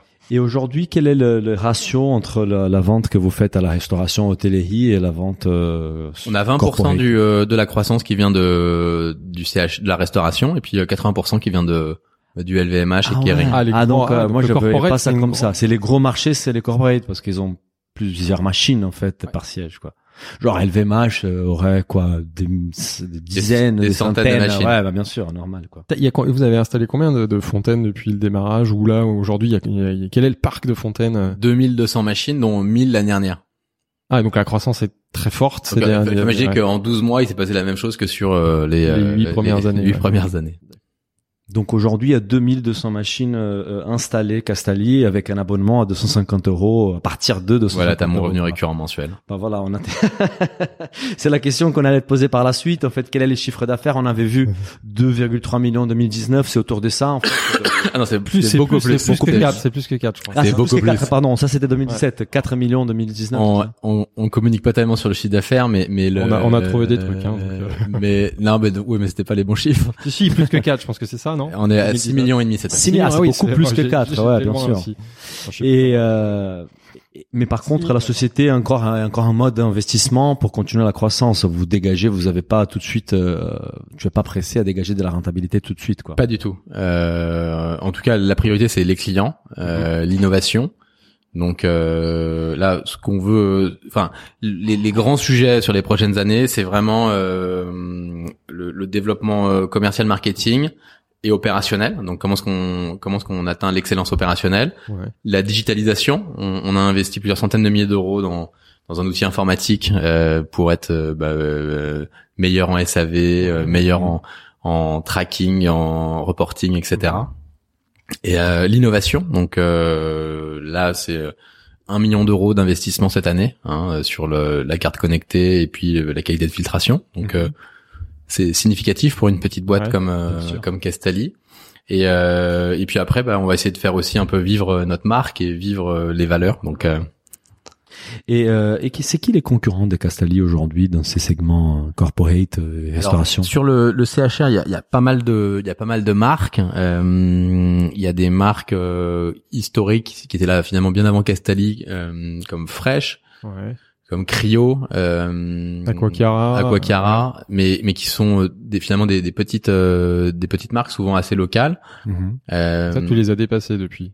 Et sur sur le marché de du service euh, CHR ou entreprise aujourd'hui, t'es leader sur ce marché-là. euh Ouais, alors il y a, y a- les chiffres sont Ouais, est-ce qu'il y a des chiffres, c'est- ouais, les chiffres sont pas vraiment euh, enfin en tout cas y a- je connais mes, mes, mes confrères donnent pas beaucoup de chiffres euh, moi je pense que effectivement Si aujourd'hui tu veux, on va aller faire des podcasts avec euh, je pense que on, enfin c'est c'est c'est pas un objectif en soi d'être le, le plus gros hein. Euh, par contre ce qui est euh, ce qui est certain c'est que c'est une concurrence qui est relativement atomisée avec des prix qui sont relativement tirés vers, vers le bas. Là, il y a des, des entrants euh, qui euh, qui essayent de, de shooter avec des machines qui sont vraiment pas chères.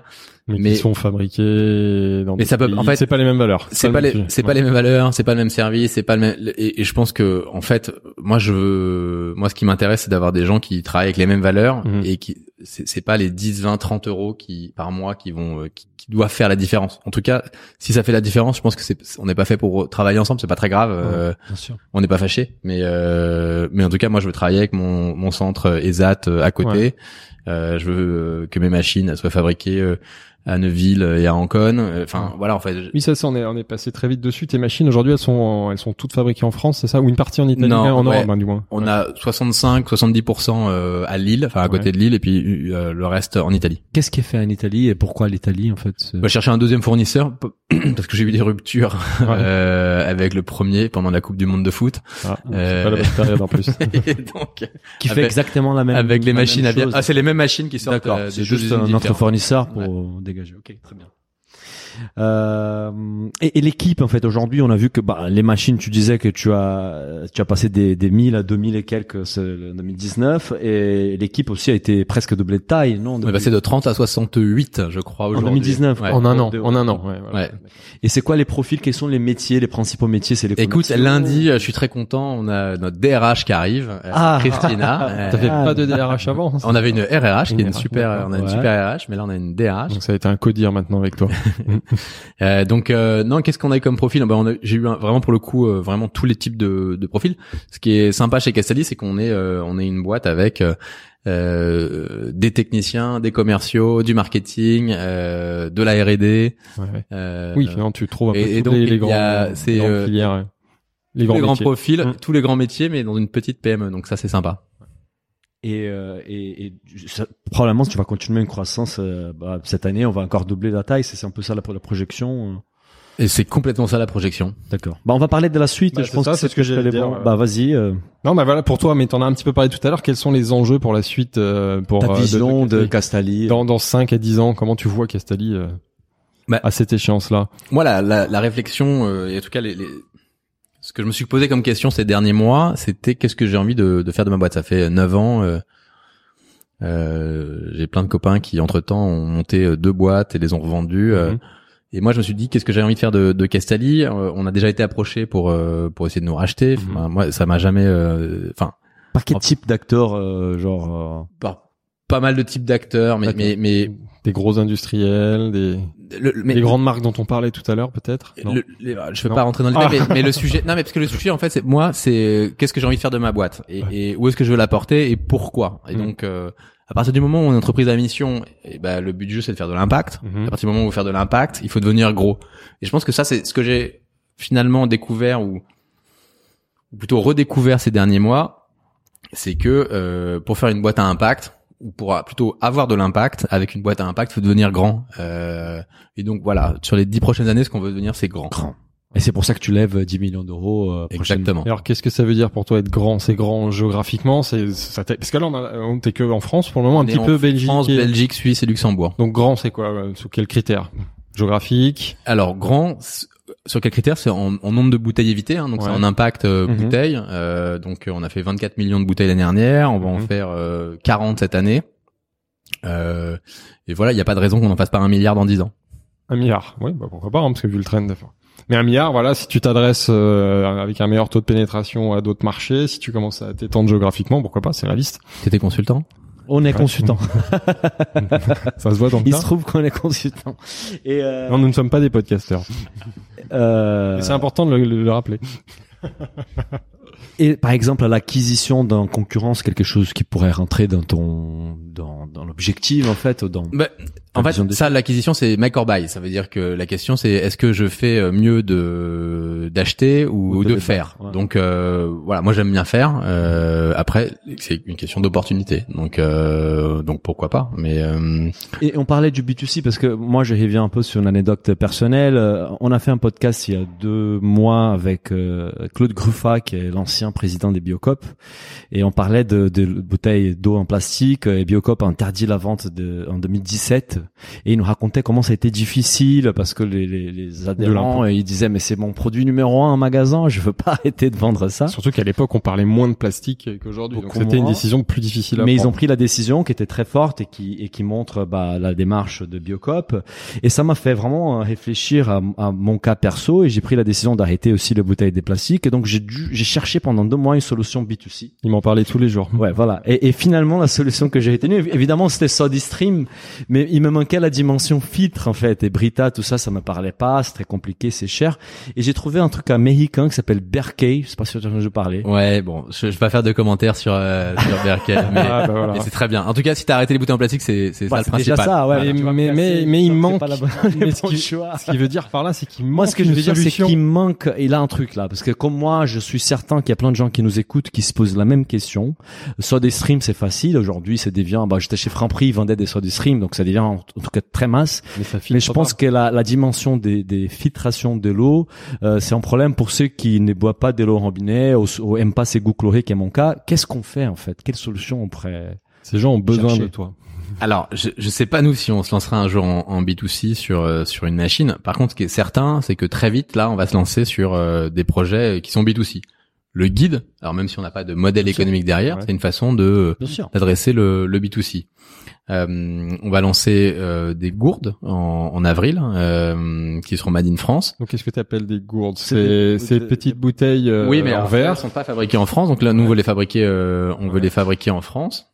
C'est ça, c'est Elles sont on a- pas, on a non, des- elles sont pas sorties encore. Ça, Et- c'est- ça, c'est des bouteilles en verre brandé Castelli que tu vends dans le commerce Oui. et que l'utilisateur va charger euh, Mhm. à sa fontaine ou de l'eau du robinet, du coup. Ouais, d'accord. Pourquoi un verre et pas un, un métal? Parce que On moi, aura les des deux. gourdes à la maison. D'accord. On aura en métal. Le, le sujet du métal aujourd'hui, c'est que 100% des gourdes euh, en métal sont fabriquées en Chine. Ah, Mhm. c'est probablement. Euh, et donc, euh, on essaie de, on va essayer de faire les choses différemment. Ouais, d'accord.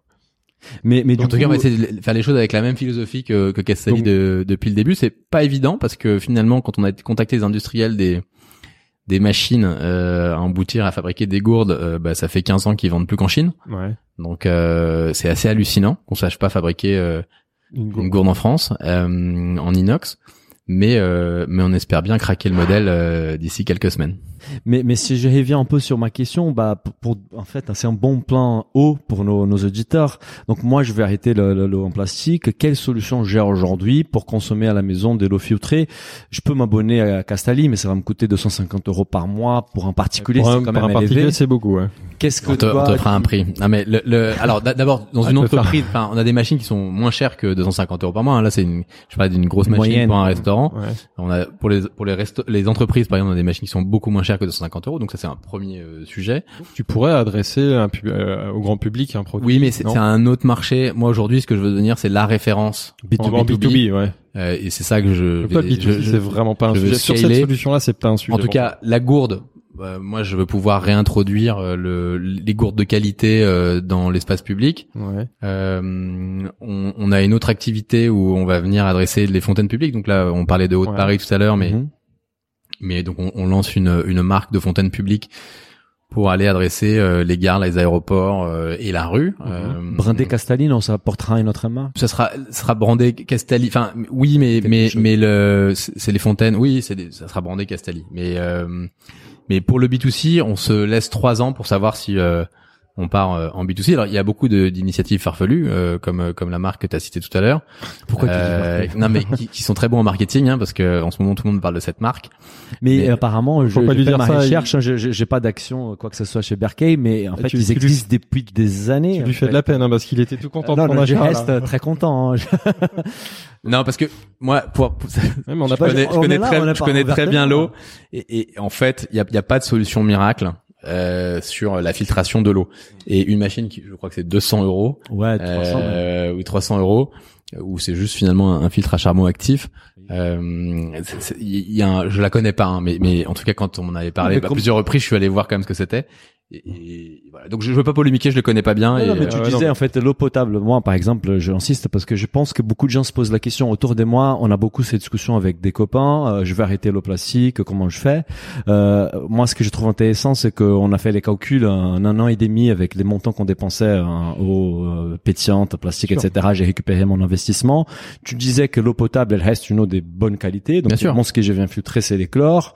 Et ensuite, cette eau-là, je l'utilise pour cuisiner, pour laver mes fruits, pour boire, pour Bien sûr, la non, mais rendre mais- pétillante. Et, et c'est c'est très bien. Et je pense qu'on va, c'est un marché qui reste petit et très niche en France, mais c'est un marché qui a tendance à exploser parce que la prise de conscience, elle s'accélère. Bah, la carafe Brita, en c'est plus, peu on va cassé- interdire la carafe. Brita s'est cassé la gueule. Ça veut dire qu'en 2013, Brita faisait 70 millions d'euros en France. En 2018, il faisait 35 millions d'euros. Mais ça coûte trop cher. Il faut remplacer les filtres une fois par semaine, j'en sais rien, et, et ça fait un gros budget. Euh, il faut trouver une solution qui soit moins coûteuse sur la durée. Il faudrait c'est pour ça que le, tiennes, euh, le sujet du B2C, c'est un sujet, moi, que je ne sais pas adresser Ouais, aujourd'hui, euh, qui est complexe. faut de la. Si on veut, si on veut le faire, euh, on veut le faire bien. Et donc, euh, on ne sait pas si euh, si on se lance en B2C. Mais par contre, ce qui est sûr, c'est que on aura un guide, des, enfin on a déjà, mais on va le faire connaître, un guide des restos.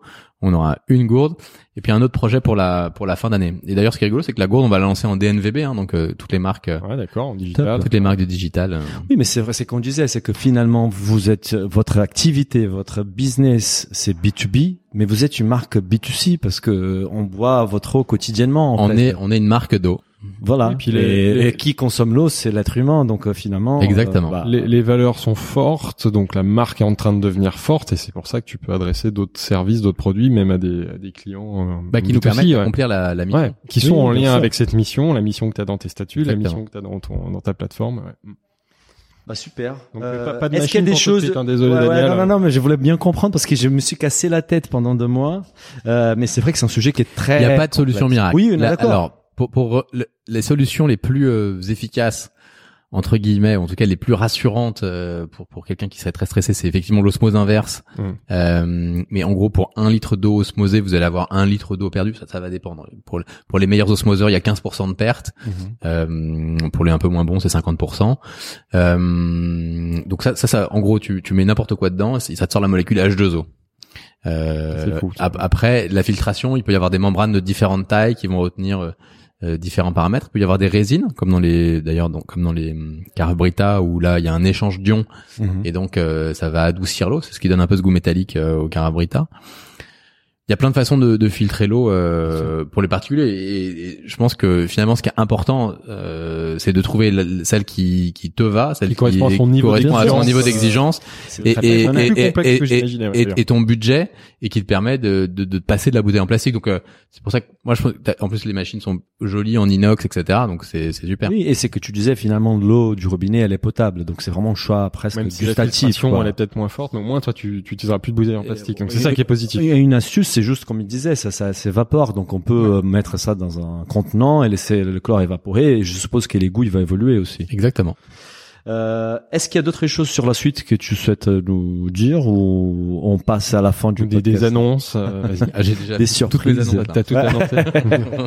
Regarde l'équipe, c'est bon, Euh, tout dit. bon là, donc de- pour terminer les podcasts, nous avons des questions rituelles. Euh, la première, c'est pour toi quel était les plus l'échec ou l'apprentissage les plus importants avec Castali et la plus belle réussite, fierté avec ces projets?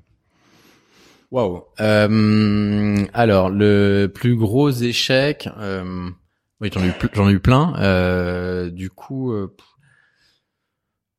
moi je pense que ce qui me, les, alors je parlais des échecs, c'est les échecs humains. Ça veut dire que quand je me trompe sur quelqu'un, euh, le recrutement, finalement le recrutement c'est difficile parce que la, la science humaine elle est euh, donc. euh, direct.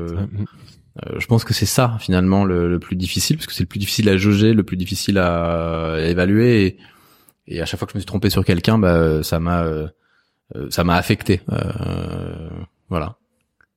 C'est clair que c'est souvent le cas quand on quand on discute avec les entrepreneurs. Souvent, c'est la- les recrutements. C'est le ça- sujet humain Ça revient souvent euh, comme un, un apprentissage, quoi. Et ta plus belle réussite, plus grande fierté? Et mes fiertés, bah j'en ai plein d'autres aussi. Alors sur les humains, bah on parlait de Kevin Ancien qui est arrivé il y a huit Ton ans. premier stagiaire qui est aujourd'hui ton qui directeur est commercial. Je sais pas, on a été l'officiel du G7. Euh, moi Oui, je m'attendais. Ah, ça, on a pas bravo, mais ça, ouais. vrai. je m'attendais pas, pub. je m'attends ouais, c'était une super pub. hein. Euh, Comment ça s'est passé? Qui est, venu, qui est venu te voir euh, C'est eux qui sont venus nous, nous voir Donc 15 c'est leur- jours avant le, Ah, 15 avant le, 15 jours avant. avant le G7. Et donc, il a fallu, c'était le 15 août, euh, il a fallu, euh, on est descendu avec euh, à Biarritz directeur Ouais. technique et notre chef d'équipe euh, à Biarritz avec les machines. On avait six machines. C'est quand même un sacré clin d'œil d'imaginer Donald Trump, donc on connaît les positions, en train de boire un verre de- d'eau Castelli. Quoi. Vous avez des photos? On a des photos et on a eu, ouais, on a une belle couverture média. ah, C'est clair. Je- Ouais. Non, puis c'était rigolo, c'est que Biarritz était une ville euh, assiégée, donc Mhm. euh, on a nos petits vélos à hydrogène euh, qui on nous avait prêté et euh, et il y avait, je sais pas quoi, il y avait deux zones. Quand on arrivait dans la deuxième zone, il y avait dans les restaurants, il y avait plus que des couverts en plastique et des, euh, il y- avait plus, il y avait plus de couverts, plus rien parce que ils avaient peur qu'on ça, puisse ça euh, des assassiner arbres. Ouais. président. Donc ça c'était euh. C'était une expérience rigolote. Voilà et puis puis peut-être de travailler avec euh, ses chefs. Hein. Moi je connaissais pas du tout le monde de la de, la, la restauration. ouais. En Mhm. tout cas moi je moi je travaillais enfin j'ai- J'étais client, mais mais j'étais euh, j'étais juste un client. Euh, Aujourd'hui, j'ai j'ai noué des euh, des amitiés. J'ai découvert ce que c'est que le produit. Ils m'ont fait les, les ces chefs qui sont parfois devenus mes amis. Enfin, m'ont fait découvrir le produit, le- l'exigence. Enfin, j'ai découvert un univers et, et- et finalement je pense que je suis devenu beaucoup plus riche avec euh, avec ça enfin voilà ça c'est un côté génial Ouais, ça on te rejoint là-dessus. Mhm, c'est clair. On a encore une question euh, rituelle, c'est quel conseil donnerais-tu à un entrepreneur qui veut se lancer dans l'univers euh, bouffe? Ouais. un entrepreneur qui veut se lancer dans la bouffe Ou dans tu- l'eau. euh, Dans- ou dans l'eau, hein, mais oui. dans la euh, il a une opportunité à prendre, c'est lancer une fontaine 2 euh, B2C. C'est clair, je pense qu'avec Daniel, on va y, on va y travailler dès Ouais, demain. J'ai des idées, on va en parler après. Euh, alors dans le dans la bouffe, je je je saurais, je sais pas. Enfin moi moi je pense que ce qui est important, euh, c'est de toujours c'est des produits de qualité. C'est-à-dire Mm. que aujourd'hui euh, le sujet c'est ben ok il y avait le monde industriel, euh, le monde qui euh, détruit la planète, euh, le monde qui voit pas plus loin que le, le bout de son nez. euh, euh, et puis euh, et puis bah c'est comment est-ce qu'on fait pour euh, avoir euh, et là c'est pas c'est pas un gentil idéaliste qui parle enfin c'est comment est-ce qu'on fait pour des solu- avoir des Oui, solutions pour que ça aille mieux demain donc Ouais, euh, là, Et d'accord. avec de moi, moi, je pense que les, les sujets aujourd'hui à aborder c'est ces sujets de alors, on va pas dire le terme disrupté mais en tout cas c'est ces sujets qui vont permettre de de make the, wo- the place the world a better place Waouh. Jolie citation. Mais, mais, mais nous, ce qu'on dit souvent à nos clients, c'est qu'en fait, aujourd'hui, on est en 2020, on peut pas être une marque euh, n'importe quel terrain, mais surtout dans la bouffe ou dans l'eau, qui est, qui, qui est pas engagée d'un point de vue euh, environnement- environnemental, sociétal, etc. Je pense qu'aujourd'hui, une société, je partage ta vision, elle doit avoir une mission qui va au-delà des gains de l'argent. Euh, et je pense encore plus vrai. important dans une industrie comme la bouffe, où on a quand même, euh, on a été quand même déconnecté de, de, de la production, de l'agriculture, des méthodes d'élevage, etc. oui mais aujourd'hui les, les les chefs qui ont des potagers enfin euh, Oui. qui font leur pain ou enfin Mais comme tu disais, pour avoir de l'impact, il faut être grand. Faut... Donc les chefs qui ont un potager, c'est très Ouais. sympa comme démarche. Mais ça- mais, mais ça nourrit pas tout le monde, hein, ouais, c'est voilà. vrai, mais par contre, moi je pense que et c'est ça que je trouve génial euh, avec les, les chefs, c'est que les chefs ils ont euh, euh, ils éduquent. Oui, c'est des ambassadeurs. Et- bien sûr. C'est des ambassadeurs et c'est des gens qui sont là pour montrer euh, ce que c'est que le monde après-demain. On est Et, euh, et en ça, et si on regarde hein, sur les euh, les deux dernières générations, enfin sur les 50 dernières années, euh, on a vraiment, on voit les grandes tendances de société qui peuvent se dessiner avec les avec les chefs. Avec la et, gastronomie. et, et là, on le voit aujourd'hui hein, sur euh, sur les euh, sur les chefs. D'ailleurs, on le voit sur le Michelin. Vous en Ouais. parliez tout à l'heure. Donc, euh, on a enregistré un épisode avec Emmanuel Rubin, qui est un grand critique gastronomique, et qui nous disait justement que la gastronomie est le miroir de notre société. Donc c'est exactement ce que tu dis. Exactement. Mm. Donc, euh, bah, si j'avais un seul conseil, je me sens pas très légitime pour donner des conseils, mais si j'avais un conseil à donner, c'est il faut que ça soit un projet qui qui qui fasse que bah, ça change les choses Ouais, qui et qu'on aille vers le mission. et qu'on a oui et qu'on aille vers le, le mieux et le meilleur. Bien sûr. on Très clair. Euh, on va terminer avec notre question euh, plus personnelle, mais là, euh, on se trouve que tu as un guide, donc ça va être plus simple. Euh, on a une question que c'est les bons plans bouffe à partager, mais moi, je pense que dans ton cas, au-delà de ça, je pense que tu auras plein de bons restaurants recommandés. C'est aussi par rapport à, à- à ta vision du plastique, des lots, s'il y a des livres, des podcasts, des séries, des films, des documentaires qui puissent être intéressants. Euh. Euh, Qu'est-ce que hum, moi il y a un bouquin qui m'a hum, qui m'a marqué euh, qui s'appelle Mission in a Bottle. C'est l'aventure de Honesty. Euh, Honesty, c'est les infusions bio. Ouais, Ah, ouais, si, je on vois, voit là. ouais. ouais. Euh, C'est une BD euh, et, euh, et c'est une BD d'entrepreneurs. Donc euh, ça pour les entrepreneurs de Sympa, la, Ouais, c'est euh, super la- ça. Donc c'est inspirant. de la de la restauration. euh, c'est intéressant. Euh, qu'est-ce que euh, qu'est-ce que j'ai comme lecture inspirante Là en ce moment, je suis beaucoup dans mes euh, dans des euh, dans mes decks et dans mes présentations de levée de fonds. Ouais. Ouais. Euh, mais euh, C'est inspirant ça aussi. c'est c'est pas très inspirant. Euh, si l'objectif c'est que ce soit inspirant. Dans trois semaines, je pars en camping-car en Australie euh, avec femme et enfants et, euh, et là j'aurai le temps de Ouais. De lire. Donc non, là je sais pas trop. Je suis un peu sec sur le. Toi, tu, tu, je lisais que tu roules beaucoup en vélo à Paris, c'est ton moyen de transport, c'est le vélo. Ouais, je suis en vélo. Et d'ailleurs, j'ai- il y a des vélos pour toute, toute l'équipe. Quand vous arrivez chez Castali, vous avez le droit à un Véligo, un abonnement Véligo euh, qui est offert. Ah, Donc euh, il y a une Tu vas- quinzaine de, de vélos électriques Tu vas recevoir des candidatures spontanées. Moi, moi, je suis venu en vélo. Moi, j'habite dans les 19e. J'ai mis 55 minutes. Ah bah là, on a, des, on, a, traversé on a- on a Paris. des gens qui viennent de Montreuil. euh, À Montreuil, c'est pas mal. Ils gens- sont- non, mais donc ils- euh, ils Ils sont motivés, mais c'est bien. tous les, un les truc. jours en vélo. Mais euh, ça se fait finalement. Et Ouais. Bon, j'adore. Mais, mais du coup, tu roules souvent en vélo. Est-ce que tu écoutes des podcasts, par exemple, ou c'est un Et- format qui t'intéresse oui, format podcast. euh, Donc, euh, enfin, moi, j'ai- alors, bien sûr. Euh, Ouf. Et le, non, et le et le vélo. Pourquoi? C'est que le vélo, par rapport. Alors, j'étais en scooter pendant longtemps. Euh, le vélo, c'est un un moment privilégié euh, qui permet de faire des sas entre les euh, les rendez-vous. Et donc, euh, plutôt que d'être en stress sur le scooter, bah, quand je fais les bords de Seine euh, et que je vois les immeubles, de ouais, exactement. Euh, ça permet de, de passer, de penser à autre chose. Et euh, et restaurant, parce qu'on a quand même parlé. euh, Est-ce que tu peux pourrais nous donner deux trois adresses que tu aimes bien des restaurateurs intentionnés dont tu faisais Alors ça, il y en a, il y en a plein. Je, je, je voudrais pas, euh, je voudrais pas en oublier, euh, en oublier un. Il y a, il y a le guide. peut-être les plus récents Le, le guide, moi, en tout cas, ce qui est certain, c'est que j'aimerais bien, euh, et je l'ai, et je l'ai pas fait euh, encore, euh, aller à la marine, à Normoutier, euh, voir Ouais. euh, Alexandre. Alexandre Couillon. ouais. Et, et le, voilà, euh, dans les. euh, lui il est il est il est Castali lui? Ouais. ah bien sûr Euh, Il y a un, un restaurant que hum, que j'aime beaucoup euh, parce que c'est euh, au bord de la mer et, euh, et c'est juste à côté de Paris. Euh, et puis c'est- et puis c'est un copain, c'est le, le Sakana à Honfleur. Ah, d'accord. Euh, et, euh, et Alexandre Bourdas m'avait invité d'ailleurs à cuisiner dans la Pascade, donc c'est la première fois. Je suis passé, euh, je suis passé chef. Ah tu aimes cuisiner tu fais la cuisine et bah là j'ai, en tout cas là, je peux vous dire j'ai la pression parce que Ah oui, enfin, j'avais mis, avec un j'avais chef. mis le tablier et euh, et puis et puis je me suis- j'ai- j'avais fait ma recette euh, et donc j'avais envoyé je sais plus 50 couverts. Enfin, quand même Ah j'étais ouais. sorti épuisé. Ah, Ah top ouais. chef. ah ouais. Euh, top chef ouais on va on va les voir chez, sur Masterchef Euh, J'adore euh, David Toutain parce Ouais, que euh, En plus, il a fait partie des euh, premiers chefs avec qui t'as t'as ouais, travaillé. ouais, c'est ça. exactement. Et puis et puis il a ce côté, euh, il a ce côté euh, génial à déstructurer le végétal complètement et, Toi, à nous emmener dans, des, oui. Oui, le c'est assez récent. Je- on va dire que j'ai des périodes parce que c'est pas facile euh, d'être végétarien. En ce moment, je j'ai pas de problème, mais euh, mais moi j'ai toujours aimé la viande. euh, et je le fais, voilà. Là, c'est plus du militantisme qu'autre chose parce que j'adore la viande. Mais euh, mais en tout cas, j'en mange pas et je mange pas de poisson non plus. Euh, Donc euh, des œufs?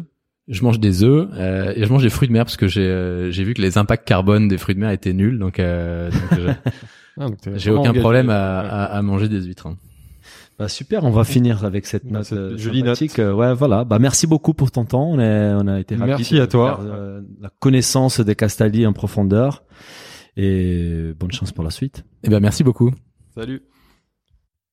Si le podcast vous a plu, n'hésitez pas à le noter 5 étoiles sur votre appli et surtout partagez notre podcast autour de vous. Nous vous invitons également à vous inscrire à notre newsletter pour essayer voir les prochains épisodes. Pour cela, rendez-vous sur le site businessofbooth.com. À, À très bientôt.